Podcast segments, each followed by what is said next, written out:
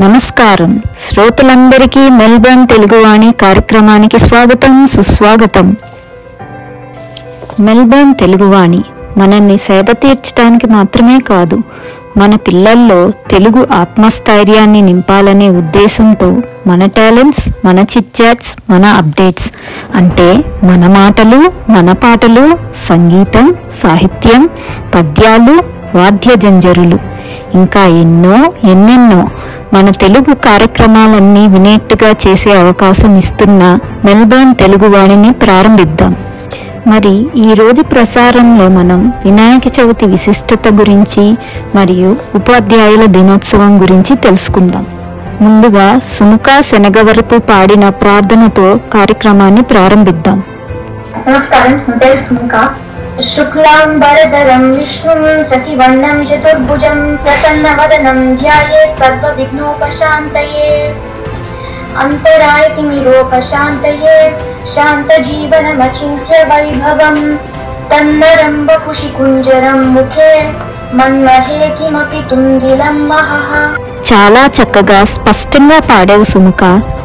మనకి వినాయక చవితి అంటే ఏమిటో మన తాతలు అమ్మమ్మలు చెప్పారు. కానీ మెల్బర్న్లో మన పిల్లలకి వారికి అర్థమయ్యే భాషలో గణపతి కథ గురించి శ్రీ చరణ్ పనుతుల గారు చెప్తే విందామా? కథ మొదలు పెడదామా? ఇది ఇది ముఖ్యంగా పిల్లల కోసం. సో నేను వాడుక భాషలో చెప్తాను. అందరికీ అర్థం అవ్వాలి. మెయిన్ ఇంటెన్షన్ మనకు ఈరోజు అందరికి కథ అర్థం అవ్వాలి. ఓకేనా?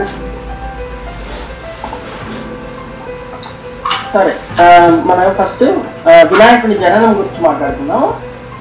గణేశుడు ఉమామహేశ్వరుడు పుత్రుడు ఉమామహేశ్వరుడికి గణేశుడు ఎలా పుట్టాడంటే ఈ కథ చెప్తున్నాను అనమాట పార్వతీదేవి ఒకరోజు శివుడి కోసం వెయిట్ చేస్తూ ఒకరోజు ఎదురు చూస్తూ స్నానం చేసేటప్పుడు మన నలుగు పిండితో అలా ఏదో పరధ్యానంలో ఒక చిన్న బాలుని విగ్రహం చేస్తుంది.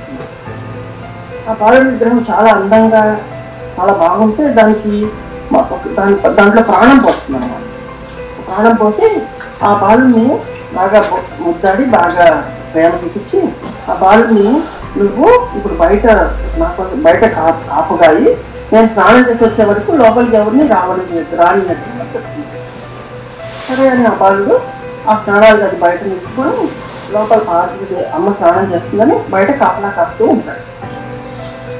అంతలో ఉమా మహేశ్వరుడు అంటే శివుడు వచ్చి లోపలికి వెళ్ళడానికి ప్రయత్నిస్తాడు. లోపలికి వెళ్తానంటే ఆ బాలుడికి తెలియదు అనమాట అతను వచ్చింది మా మా తండ్రి అని. అంటే నువ్వు లోపలికి రాకూడదు అని అంటు అంటాడు అక్కడ లేదు లేదు నేను వెళ్ళాలి నేను పా- నేను ఇలా పార్వతిని చూసాను పార్వతీదేవిని నేను ఆ భర్తను అంటే ఎంత ఎంత చెప్పినా కూడా అతను ఆ బాలుడు విన్నాడు మాకు. సరే శివునికి కోపం వచ్చి ఇద్దరికి వాదోపవాదాలు జరిపి అంటే డిబేట్ జరిపి కోపం వచ్చి కొంచెం యుద్ధం జరిపి శి- శివుడు ఏం చేస్తాడంటే ఆ అబ్బాయి శిరస్సుని నరికేస్తాడు అంటే శిరస్సును ఖండిస్తాడు ఆ ఆ యుద్ధానికి శబ్దాన్ని ఆ యుద్ధంలో శబ్దం వచ్చి పెద్ద శబ్దం అయితే పార్వతీదేవి గడగడ స్నానం చేసి బయటికి వస్తుంది. బయటికి వచ్చి చూస్తే ఇలా త- తన తను క్రియేట్ చేసిన బాలు తను సృష్టించిన బాలు చచ్చిపోయి ఉండడం చూస్తుంది. చాలా బాధపడి చాలా బాధపడుతున్నాను శివుడి దగ్గర. ఇలా నేను నేను సృష్టించాను బాగుంది అప్పుడు శివుడు ఆమెను ఓదార్చి పార్వతీదేవిని ఓదార్చి గజాసురుడు అనే రాక్షసుడికి ఒక వరం ఇచ్చింటాడు శివుడు. నేను నీ నీ నీ నేను నీ ఆ గజాసురుడు అడిగింటాడు నా నా బాడీ అంతా నీకు యూజ్ అవ్వాలని.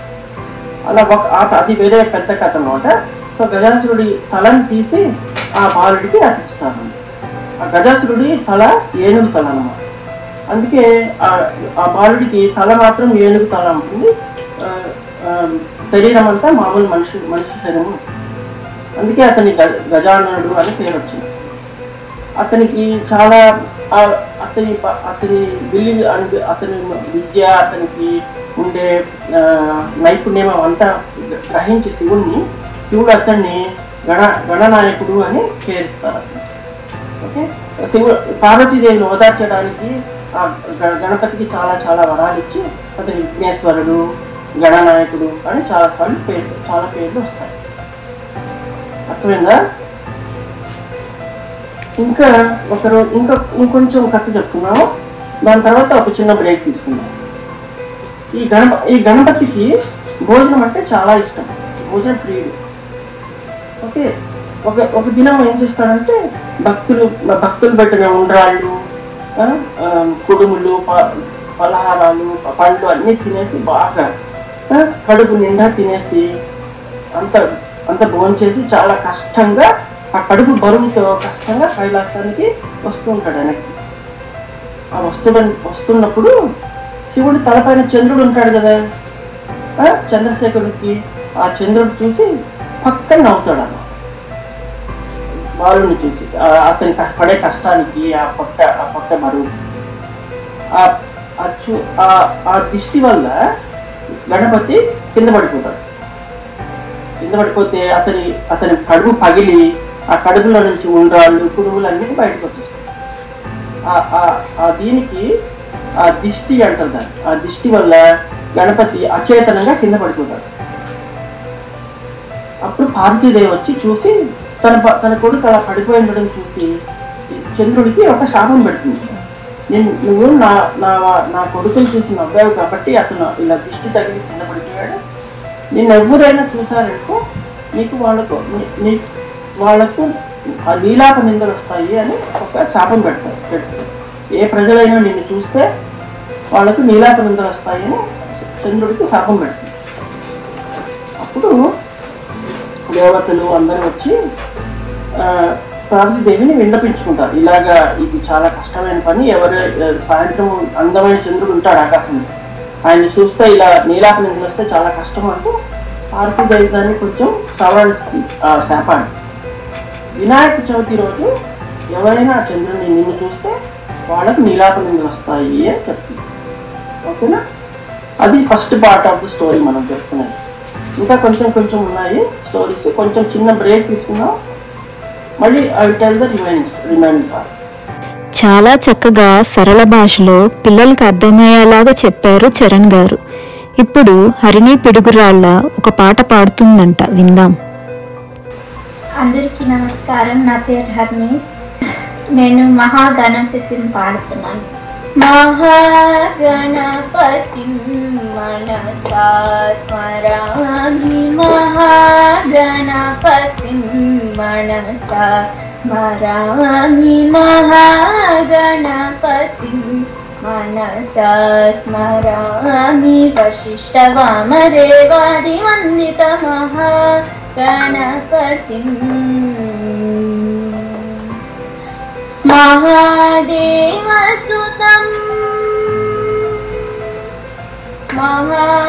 महादेवसुतं गुरुगुगणुतं महादेवसुतं गुरुगुगणुतं मारकोटि प्रकाशं शान्तं मारकोटि प्रकाशं शान्तं महाकाव्यनाटकादिप्रियम् महाकाव्यनाटकादिप्रियं मूषिकवाहनमोदकप्रियं महाकाव्यनाटकादिप्रियं मूषिकवाहनमोदकप्रियं महागणपतिं मनसा स्मरामि महागणपतिम् मनसा स्मरामि महागणपतिम् చక్కగా పాడావు హరిణి మనం చేసే ప్రతి పనికి ముందర వినాయకుడి పూజ ఎందుకు చేస్తామో తెలుసా పిల్లలు ఆ కథ మన చరణ్ గారు చెబుతారు విందామా కథతో పాటు ఆట విడుపుగా పిల్లల పాటలు శ్లోకాలు కూడా విందామా ఈ కథ పేరు గణాధిపం అంటే గ- గణపతిని గణాలకంతా నాయకుడిగా చేస్తాడు. మహేశ్వరుడు. అది ఎలా జరిగింది అనే చిన్న కథ విన్నాం. ఒకనాడు ఉమామహేశ్ మహేశ్వరుడు ఉమామహేశ్వరులు తన తనకు ఇద్దరు ఇద్దరు కుమారులు కదా గణ గణపతి కార్తికేయుడు. వాళ్ళిద్దరిలో గణాలకు అధిపతిని ఎవరిగా పెట్టాలి? సేనానాయకుడిగా ఎవరిని సేనానాయకుడిగా ఎవరు పెట్టాలి? గణపతి గణాలకు అధి నాయకుడిగా ఎవరిని పెట్టాలి? అని ఒక డెసిషన్ చేద్దామని ఒక ఇది తీసుకుందామని ఒక పరీక్ష పెడతారు ఇద్దరు కుమారులు. ఇద్దరు కుమారులకు చెప్తారు ఎవరైతే ఈ లోకాలన్నింటినీ మూడు సార్లు ప్రదక్షిణ చేసి వస్తారో వాళ్ళకు ఈ గణాధిపత్యం ఇస్తాను అని. ఎవరు గొప్పవాళ్ళు? మీ ఇద్దరిలో ఎవరు గొప్పవాళ్ళు? అలా మీరు రుజువు చేసుకుంటే వాళ్ళకు గణాధిపత్యం ఇస్తాను. సరే ఆ మాట విని కార్తికేయులు అంటే గణపతికి తమ్ముడు రిపును తన నెమలిపై ఎక్కి లోకాలను ప్రదర్శన చేసేదానికి వెళ్ళిపోతాడు అతనికి నెమలి వాహనం కార్తీకేయుడు వాహనం ఏంటి నెమలి? మన గణపతికి మన వాహనం ఏంటి? మూషికం ఆ దాంతో దానిపైన కూర్చొని మన గణపతి వెళ్ళగలడా? లోకాలను అంతా తిరగడానికి వెళ్ళలేడు. సో గణపతి ఏం చేస్తాడు? అతనికి దిక్కు అతను ఆలోచనలో పడ్డాడు. ఇలాగే నా తమ్ముడికి ఇలా నెమలి వాహనము నేను నాకు మూషికం. నేను ఈ లోకాలను తిరిగే ప్రయత్నం చేయడం అసాధ్యం. సో అతను ఏం చేస్తాడంటే మెల్లగా తన ఉమామహేశ్వరుడు అక్కడ కూర్చొని ఉంటే ఆ సింహ వాళ్ళ చుట్టూ కైలాసంలో వాళ్ళ చుట్టూ మూడు సార్లు ప్రదర్శన చేస్తాడు. ప్రదర్శన మెల్లగా చేస్తాడు. గణపతి కూడా కొట్ట కొట్టగలవాడు కదా. నిదానంగా ప్రదర్శన చేస్తూ వస్తాడు. అక్కడ కార్తికేయుడు నెమల్ నెమల్లెక్కి మానసరోవరము మన ప్రపంచ మన లోకాలన్నీ తిరిగి ప్రతి ప్రదర్శనలో కూడా అతనికి మన గణపతి కనిపిస్తుంటాడు ముందే. నా ముందే గణపతి వెళ్ళిపోతున్నట్టు ఆయనేమో నెమల్లో గరుడు నెరడం ఆ లోకానికి ఒక లోకానికి ఆ లోకంలో ముందే గణపతి వెళ్ళిపోతున్నట్టు ఆ లోకం దాటేసి వెళ్ళిపోతున్నట్టు. అలా అలా అలా రివ్వున మూ- మూడు మూడు ప్రదర్శనలు చేసుకొని గణపతి తన కార్తికేయుడు ఇంటికి వస్తాడు. కైలాసానికి వస్తాడు. కైలాసానికి వస్తే అప్పుడే గణపతి కూడా మూడు సార్లు ప్రదర్శన చేసి ఉమామహేశ్వరు తన తండ్రి తండ్రి తండ్రికి ముందు నిలుచుకొని ఉంటాడు.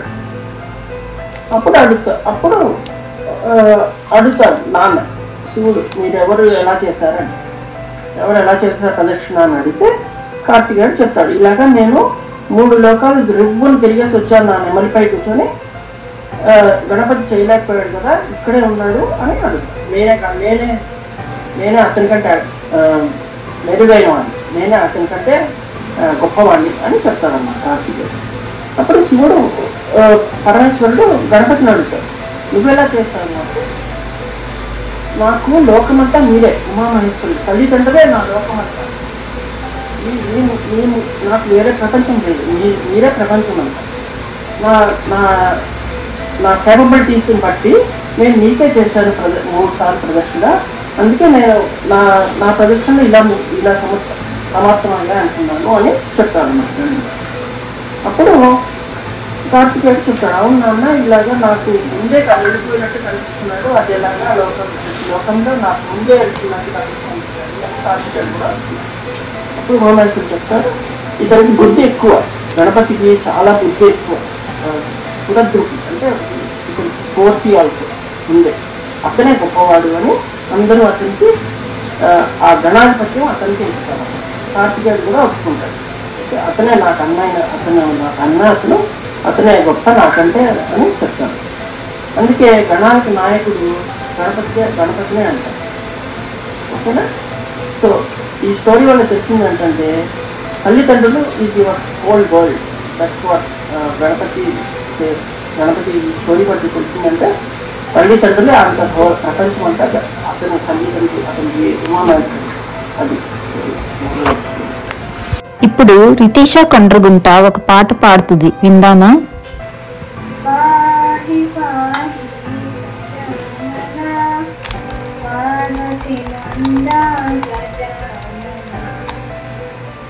ఏకాదంత గజానన అనేకదంత విద్యానన ఏకాదంత గజానన అనేకదంత విద్యానన పాహి పాహి గజానన పార్వతి నంద గజానన లంబోదర హే గజానన లంబో లంబారకర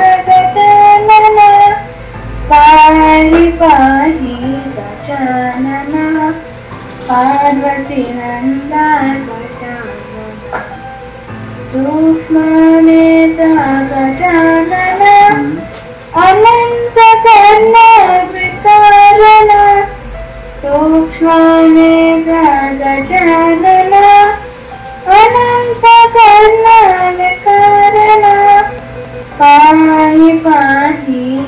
సూక్ష్మనే గజానన అనంత కర్ణ వికారణ పాహి పాహి గజానన పార్వతి నంద గజానన పార్వతి నంద గజానన కాపాడనన్నా బాగా పాడండి టీచర్ కూర్చోమ్మా థ్యాంక్ యూ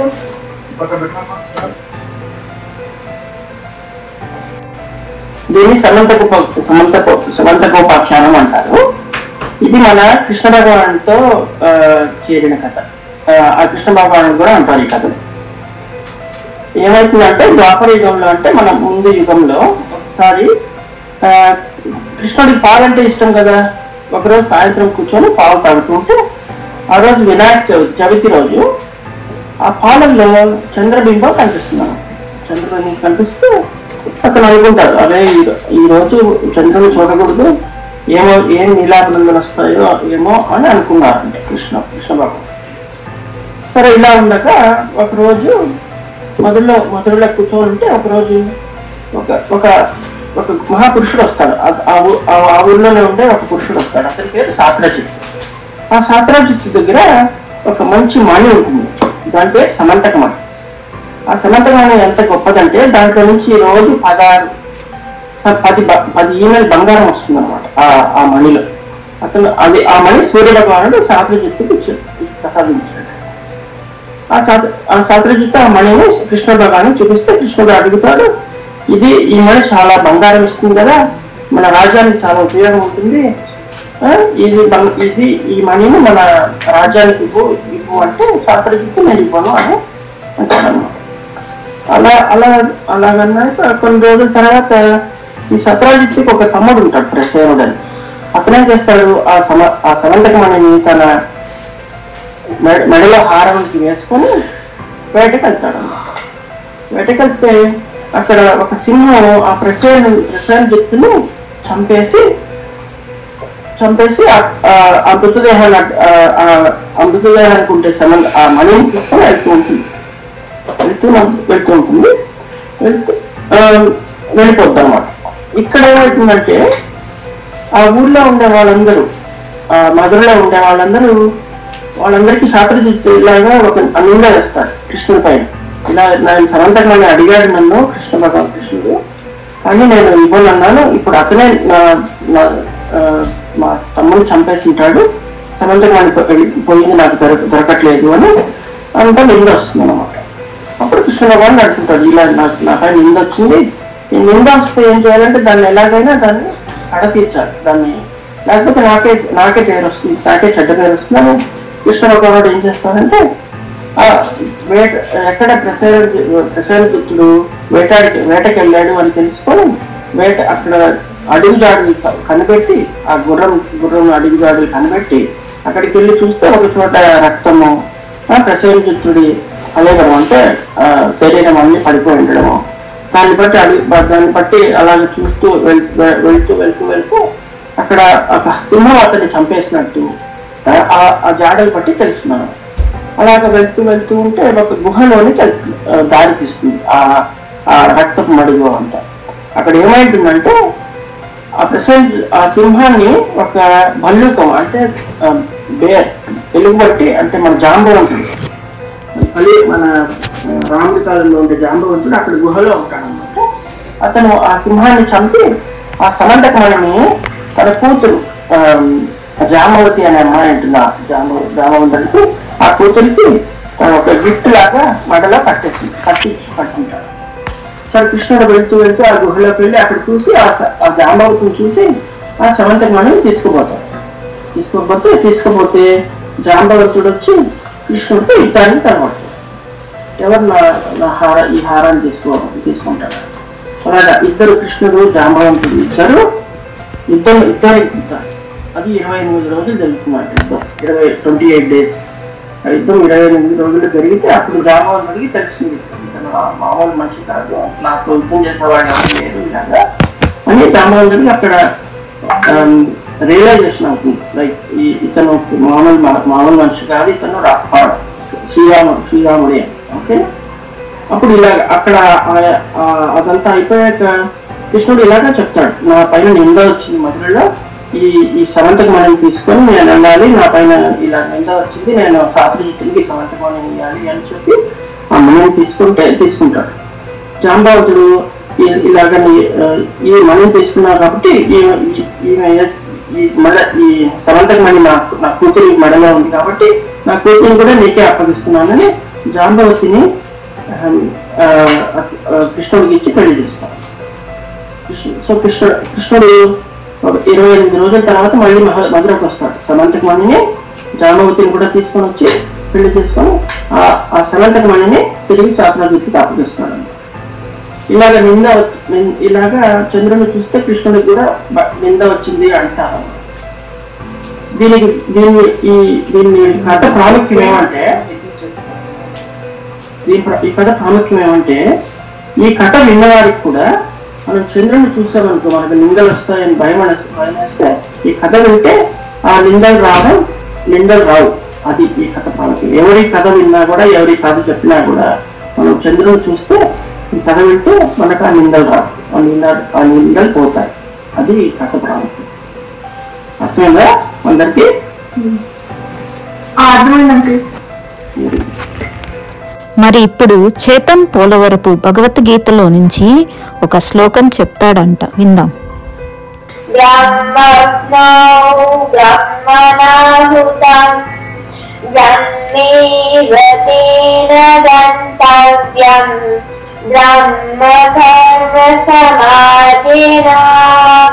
అహం వైశ్వానరో భూత్వా तेन गन्तव्यम् ब्रह्मकर्मसमाधिना अहं वैश्वानरो भूत्वा प्राणिनां देहमाश्रितः प्राणापानसमायुक्तः पचानम्यं चतुर्विधम् ॐ शान्ति शान्ति शान्तिः ఇప్పుడు కుశాల్ వేణు గణపతి మీద ఒక పాట పాడతాడు విందామా మరి परमपावनं सत्यसायिनं गजाननं नित्यास्मरणं परमपावनं सत्यसायिनं गजाननं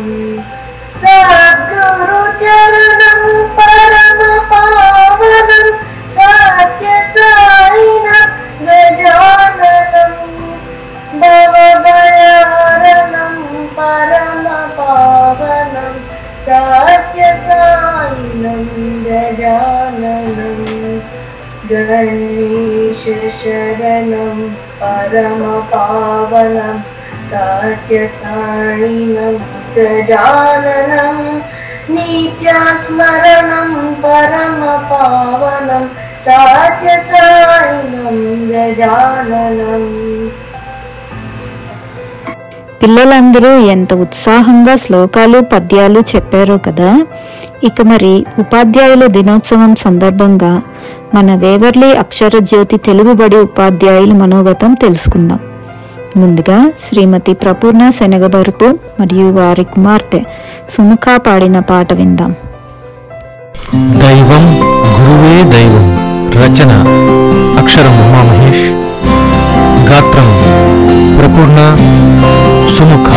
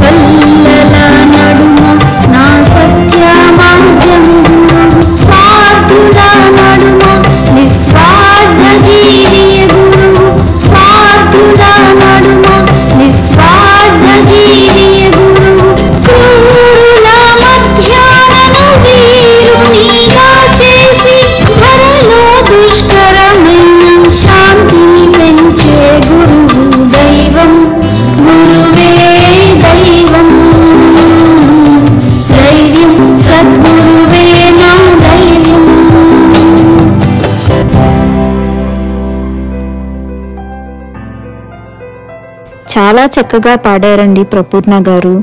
ఈ పాటను మన ఉమామహేష్ గారు చక్కగా రచించారు. ఇక బేవర్లీ అక్షరజ్యోతి తెలుగుబడి ఉపాధ్యాయులు శ్రీమతి మాధవి నరుల మరియు శ్రీమతి మైథిలి అంబటి గారితో శ్రీ సునీల్ పిడుగురాళ్ళ గారు ముచ్చటిస్తారు. విందాం. నమస్కారం మాధవ్ గారు.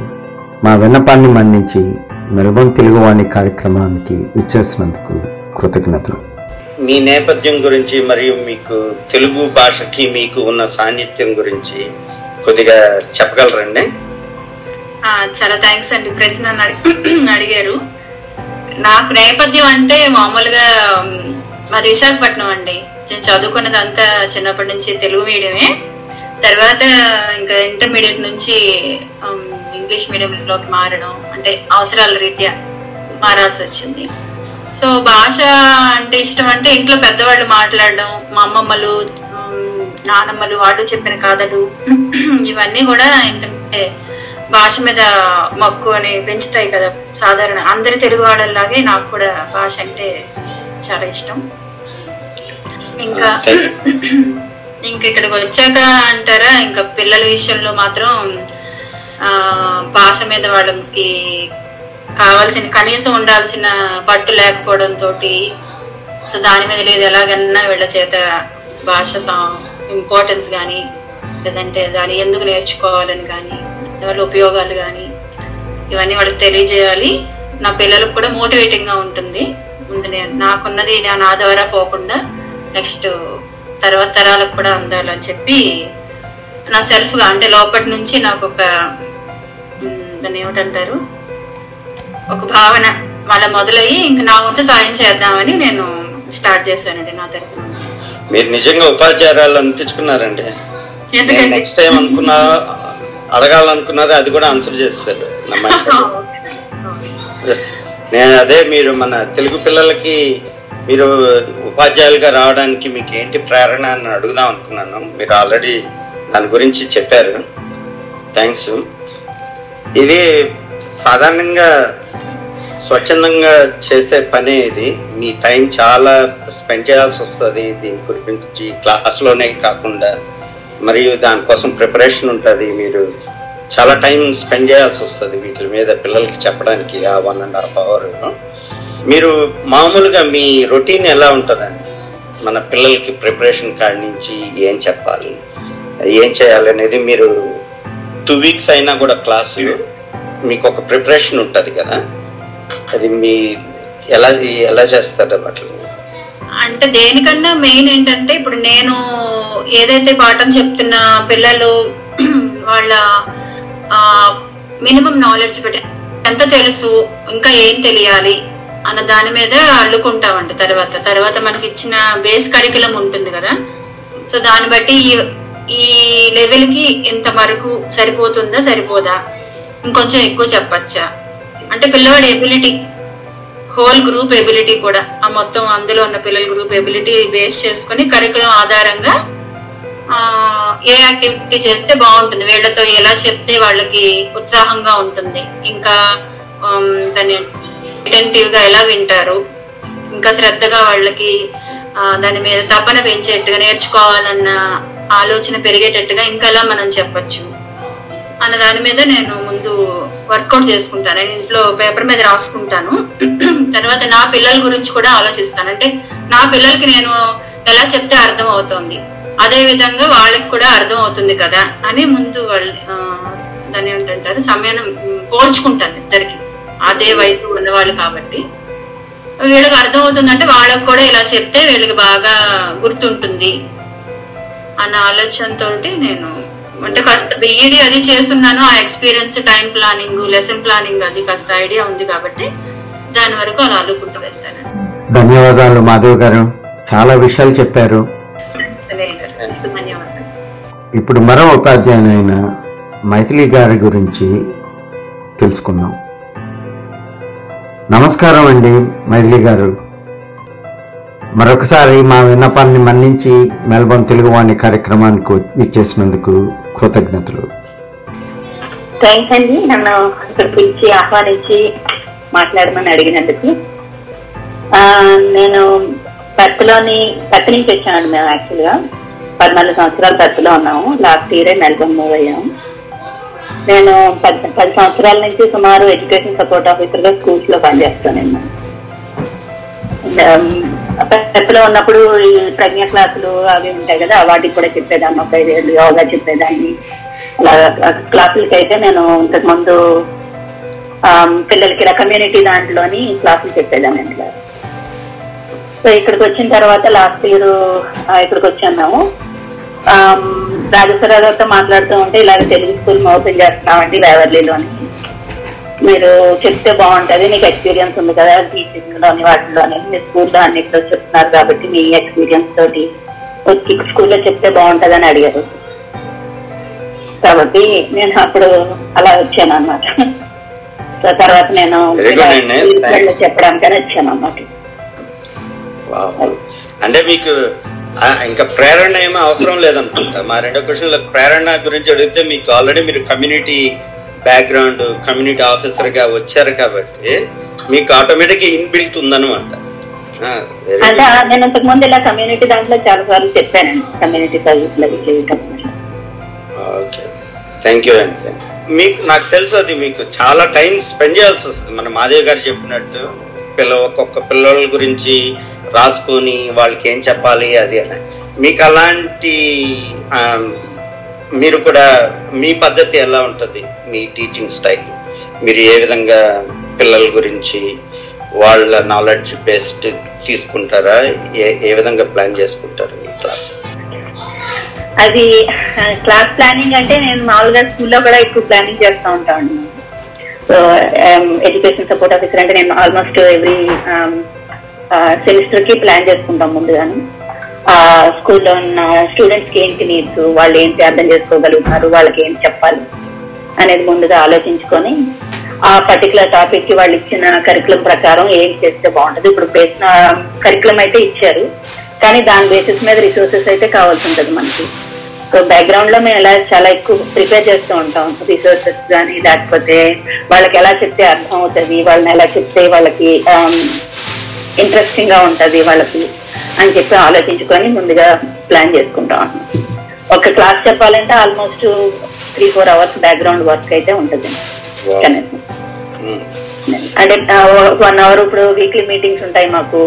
రాజేశ్వర గారు ఉన్నారంటే ఫోర్త్ నైట్కి ఒకసారి కంపల్సరీ ఒక వీక్లీ మీటింగ్ పెడతారు. ఆ మీటింగ్ ఉంటది. ఆ మీటింగ్ అటెండ్ అవుతాం వన్ అవర్ ఇలాగ కపుల్ ఆఫ్ అవర్స్ ముందు క్లాస్ ముందు ప్రిపేర్ అవుతాం ఏం చెప్తే బాగుంటది ఎవరు చేశారు లేకపోతే వాళ్ళ హోంవర్క్ కరెక్ట్ చేయడం కానీ దాని వల్ల తెలుస్తుంటది వాళ్ళు ఎక్కడెక్కడ బాగా చదువుతున్నారు ఏంటి బాగా వచ్చు వాళ్ళకి ఇంకా ఏంటి రావాలి వాళ్ళకి ఇంకా ఎందుకు రావట్లేదు. రావాలంటే మనం ఇంకా వేరే విధంగా ఎలా చెప్తే వాళ్ళకి అర్థం అవుతుంది అని ముందుగా ప్లాన్ చేసుకుంటాం. థ్యాంక్ యూ అండి మన- రాజేశ్వరరావు గారు టీచర్స్ కే టీచర్ అనమాట కెప్టెన్ అనమాట రింగ్ మాస్టర్. నా చాలా చాలా సో లైక్ మీరు మైథిలి గారు లైక్ థ్యాంక్స్ అండి. మీరు పర్త్ నుంచి వచ్చాను అన్నారు. మీకు ఎలాంటి సహాయం తల్లిదండ్రుల కాడి నుంచి వస్తే బాగుంటుంది ఇంకా? అంటే ఇప్పటి వరకు వచ్చి ఉంటుంది అనుకోండి బట్ ఇంకా ఏమైనా ఎక్స్పెక్ట్ చేస్తున్నారా? ఎలాగ ఉంటే ఇంకా బాగుంటుంది మీరు ఇంకా మీ జాబ్ ఇంకా ఈజీ అవుతుంది ఇంకా చేయగలరు అలాంటివి. మా జాబ్ ఈజీ కంటేనండి పిల్లలు నేర్చుకోవాలనే ఉద్దేశంతో పేరెంట్స్ పంపిస్తారు కదా. సో ఎప్పుడు కూడా ఈ ఏదైనా సరే ఒక విద్య కానీ ఏదైనా లాంగ్వేజ్ భాష నేర్చుకోవడం కూడా ఎలా ఉంటదంటే అన్ని వైపుల నుంచి వర్క్ అవ్వాలండి ఇప్పుడు ఇక్కడ పేరెంట్ స్టూడెంట్ టీచర్ ముగ్గురు కలిపి కొలాబరేటివ్గా వర్క్ చేయాలి యాక్చువల్గా నా ఉద్దేశంలో. అప్పుడు ఏంటంటే ఇప్పుడు మేము చెప్పింది వాళ్ళకి తెలిసి వాళ్ళు వెనకాతలు సపోర్ట్ చేసి ఇప్పుడు ఇలా చేస్తే బాగుంటది ఇలా చేసేవా అని కనీసం వాళ్ళ దగ్గర అడిగి ఏం చేసావు ఏం నేర్చుకున్నావు అని ఇంటి దగ్గర అడగడం వల్ల ఏంటంటే పిల్లలకి కొంచెం సపోర్ట్ ఉంటుందండి ఇంటి దగ్గర నుంచి. పేరెంట్స్ చెప్పడం వల్ల ఏంటంటే టీచర్గా ఎంతసేపు చెప్తామండి? ఒక మాకు ఒక గంటన్నర క్లాస్కి వస్తారు. రెండు వారాలకు ఒకసారి. మేము చెప్పగలిగింది ఎంతవరకు ఉంటుందో అంతే చెప్పగలుగుతాం. మిగిలింది పేరెంట్గా ఇంట్లోంచి సపోర్ట్ ఉంటే ఏంటంటే నువ్వు కనీసం హోంవర్క్ చేసావా? ఏంటి హోంవర్క్ ఇచ్చారు టీచరు ఇలా హోంవర్క్ చేస్తే కనుక నీకు ఏంటి అర్థమైంది? అందులో నువ్వు ఏంటి నేర్చుకున్నావు? వాళ్ళు ఎక్స్ట్రా నాలెడ్జ్ ఇవ్వాల్సిన అవసరం లేదు. కానీ కనీసం ఏంటంటే వాళ్ళు వెనక నుంచి అలా సపోర్ట్ చేయడం వల్ల ఏంటంటే మాకు ఇక్కడ అట్లీస్ట్ వర్క్ వస్తుంది. హోంవర్క్ చేశారు అని కొంత పేరెంట్స్ ఉన్నారనుకోండి చాలా ఇంట్రెస్ట్గా చెప్తారు ఇంట్లో. వాళ్ళ వల్ల ఏంటంటే మేము చెప్పిన దానికంటే కూడా ఇంకా చెప్పాలంటే వాళ్ళు చెప్పడం వల్ల ఇంకా తొందరగా వాళ్ళు క్లాస్ చేస్తారు. కన్సిస్టెంట్గా ఇంట్లో కూడా సపోర్ట్ ఉంటది కాబట్టి. అలా సపోర్ట్ ఇంటి దగ్గర లేని పిల్లలకి ఇంట్లో సపోర్ట్ ఉన్న పిల్లలకి చాలా డిఫరెన్స్ ఉంటుందండి మాకు తెలుస్తుంది టీచర్గా అక్కడ కూర్చుంటే మాకు అర్థం అవుతుంది ఓకే వీళ్ళు పేరెంట్స్ సపోర్ట్ చేసి చదివిస్తున్నారు వీళ్ళ పేరెంట్స్ సపోర్ట్ చేయట్లేదు అని. సో డెఫినెట్గా పేరెంట్స్ ఎప్పుడైనా సరే కనీసం అడిగి పిల్లల్ని ఏం నేర్చుకుంటున్నావు అని అడగగలిగితే చాలా సపోర్ట్ అవుతుందండి మాకు యాజ్ ఎ టీచర్ థ్యాంక్స్ అండి. అటైతే మన పేరెంట్స్ కూడా క్లాస్ పెట్టాలన్నమాట. అందుకని ఇప్పుడు మనకి స్కూల్స్లో మనకి పెడతారు చూడండి పేరెంట్ టీచర్ మీటింగ్స్ ఇవన్నీ పెడతారు. ఏంటంటే మీ పిల్లలు ఇక్కడ ఉన్నారు. ఇప్పుడు రేపు పొద్దున్న సంవత్సరం చివరికి వచ్చేసరికి అడుగుతారండి పేరెంట్స్ ఏంటంటే మా పిల్లాడు ఏం నేర్చుకున్నాడు? మా పిల్లాడు మాట్లాడేస్తున్నాడా? తెలుగులో వచ్చేసిందా? మా అబ్బాయికి లేకపోతే రాసేస్తున్నాడా? వచ్చేసిందా అని అడుగుతారు. అడిగినప్పుడు మనం ఎలా చెప్పగలుగుతామని చెప్పింది కూడా. వాళ్ళు నాలుగు క్లాసులు వచ్చి మా అబ్బాయి రాస్తున్నాడా మా అబ్బాయి చదువుతున్నాడా అంటే వాళ్ళు కూడా వెనక సపోర్ట్ చేయగలగాలి. కరెక్ట్ కరెక్టేలేండి అంటే నేను అనేది చాలా చాలా ముఖ్యమైన విషయం. పేరెంట్స్ సపోర్ట్ పేరెంట్స్ కూడా చెప్పాలి. మీరు కొద్దిగా చెప్తారు బట్ అది క- బహుశా లైక్ నాకు తెలిసి చాలా మంది చేస్తున్నారు యాక్చువల్లీ ఇంట్రెస్ట్ పెరిగింది. ఫస్ట్లో ఇక్కడ మెల్బోర్న్లో నేను చూసాను కదండి చాలా మంది పేరెంట్స్కి ఇంట్రెస్ట్ ఉంది. ఆ. ఇంట్రెస్ట్ పేరెంట్స్కి ఇంట్రెస్ట్ ఉండడం వల్ల వాళ్ళు తీసుకొస్తున్నారండి. తీసుకురావడంతో పాటు ఇంకొంచెం ముందుకెళ్ళి ఏంటంటే ఏం చేసావు? ఎంతవరకు చేసావు? అని అడగగలిగితే గనక ఇంకా కొంచెం వాళ్ళు తొందరగా పికప్ చేయగలుగుతారండి. ధన్యవాదాలు మైథిలి గారు. మీరు ప్రతి నుంచి వచ్చి ఇక్కడ మెల్బర్న్లో చెప్పడం అనేది మా అదృష్టం. థ్యాంక్ యూ అండి. ధన్యవాదాలండి మాధవి గారు మైథిలి అంబటి గారు.